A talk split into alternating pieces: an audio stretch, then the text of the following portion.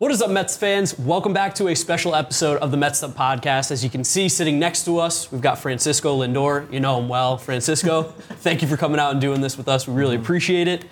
You just had the birth of your second daughter, Amapola. Yeah, yeah. Take baseball out of it. How's it feel to welcome your second daughter into the world and juggling that with baseball and everything? It's it's amazing. It's amazing, and uh, it's a, a bit scary. Uh, for some reason, with Kalina, I wasn't scared at all to change diapers, pick her up, and do whatever I got to do.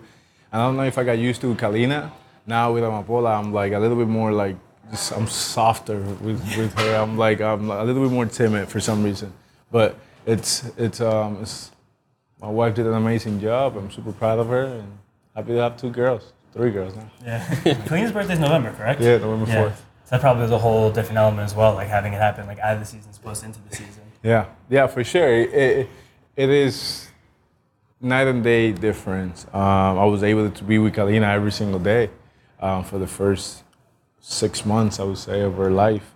Um, but with Amapola, it's a little different, you know. Like I, I, um, I want that bond. Um, my connection as, as men, our connection with our kids don't start for me. Don't start until they, they're actually out. You know, when they're in the belly, you try, you can try to play old cute and stuff with your wife and say, "Yeah, I feel it, I hear it," you know. Um, but it, there's no connection, at least for me.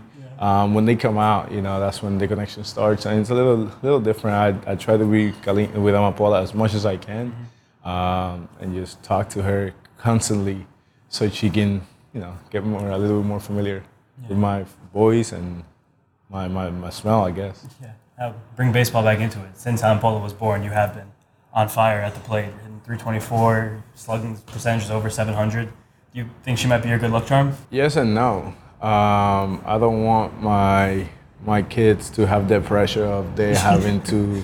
Um, all my success depends on them. Um, but at the same time, um, I saw how hard my wife worked, and I didn't take that for granted. Um, and it, it's baseball. You know, you're gonna have ups and downs. I think um, if I would have had this at the beginning of the year, um, probably people wouldn't really say much. Everybody wouldn't- wouldn't care. But now it, it worked out that it was in the week that my daughter was born. So um, let's give all the credit to her. Would you say baseball players are pretty superstitious? We saw you changed up your hair. Is that like a superstition thing, or Not at all. Not at all. Um, as you guys can tell, I wear many different colors on a daily basis. I don't.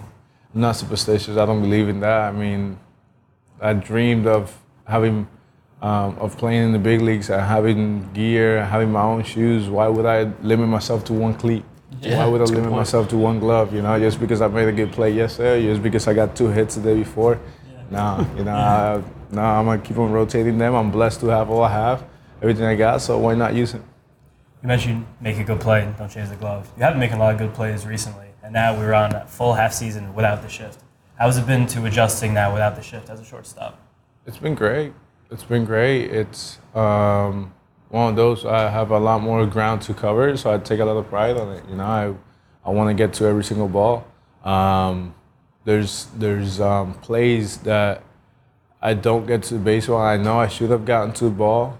Um, so then those are the ones that actually like they they stay on me a little longer because um, I know I could have had the baseball and making good plays. They're fun, you know, but um, they should be made. You know. Yeah. So the ones that I don't make, those are the ones that stay with me a little longer. talk about the other rule changes too? The pitch clock. Everybody talks about it from the pitcher's perspe- perspective, but on the hitter side, how have you been feeling like adjusting? Um, first of all, I, I like it because um, games are much faster. Yeah. um, as a parent, uh, and only imagining what I would go through when I take my daughters to a baseball game if I were taking them a few years ago. Um, getting home at midnight because the game finished at 11. By the time they get to bed, shower them, and go through homework, and then they got to get up at 6 in the morning to go to school. Why would I go through that?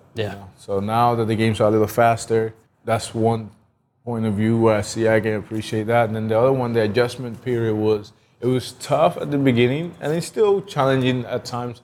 I'm focusing on my plan, my approach, what I want to do in the batter's box. I'm paying attention to the pitcher, and then all of a sudden the clock is there. I look at the clock, and then I try to get back into the box, into the moment, and it, it was it was tough. It was tough to adapt. That's why you see a lot of the the guys that were coming up from the minor leagues and the play and with the clock were having success earlier um, because guys were they knew what was happening. We saw a great video that the Mets put out on their social media. I think it was either yesterday or the day before, where people were in the dugout talking about their favorite player, and all star stuff, and you come out behind them and surprise them. Yeah. What's uh, what's some of the best fan reactions you've had, either at the ballpark or even just out in the city or anywhere? To be quite honest, the best one is when they don't even know who I am. That's the best one because I can have a, a real conversation without them being shocked. Yeah. Um, uh, but the funny ones are the ones that they don't say much. They, Yeah. they, they talk all this game that they what they're gonna say and all something. They meet me in person and they, they go blank. By the time they react, I'm gone. You know, so um, those are always funny. But the best ones are the ones like be in a restaurant and have a conversation on the in the airplane, anywhere, randomly. Just have conversation with them and they tell me about their life and then I I, I tell them absolutely nothing about my life and then when I do tell them I'm about to take off and they're like, oh, That's who he is. Okay, got it. Finally got it. Yeah, click. You've made a lot of big plays in your career. You know, big at bats, big plays in the field. Are, is there any that like really stands out to you as the most memorable? Oof. Um, there was one in Cleveland, a double play. Andrew Miller was pitching. He came into he came in to relieve that inning. Um, I, I believe Donaldson or Bautista was hitting, uh, and they hit a uh, short line drive to me, one hop, turned double play, got out of the inning. Um, that was to me one of the most memorable because Miller said the ball's coming to you, and I was I was scared. I was like, oh my god, the ball's coming to me. I'm gonna have to make this play. Um, and I was able to turn it over play. That was fun. Even just pull it back a little bit more now. We know you're a student of the game, baseball Mm-hmm. historian. If you had to name your Mount Rushmore of all-time shortstops, your top four shortstops See, of I've all been time. I've been looking at this on Instagram and everywhere. I didn't want to do it. um, um, Put but you on the spot. uh, yeah, um, shortstops. Um, Larkin. I would put. This is why I don't want to do it. Um, Jeter. Ozzie Smith. He's not a shortstop, but Roberto Alomar. That's fair. Yeah, it's that's fair. Yeah, that's good. That's a good one. Really fielders counts. You were talking about your shoes before. You're guy who has like a lot of style.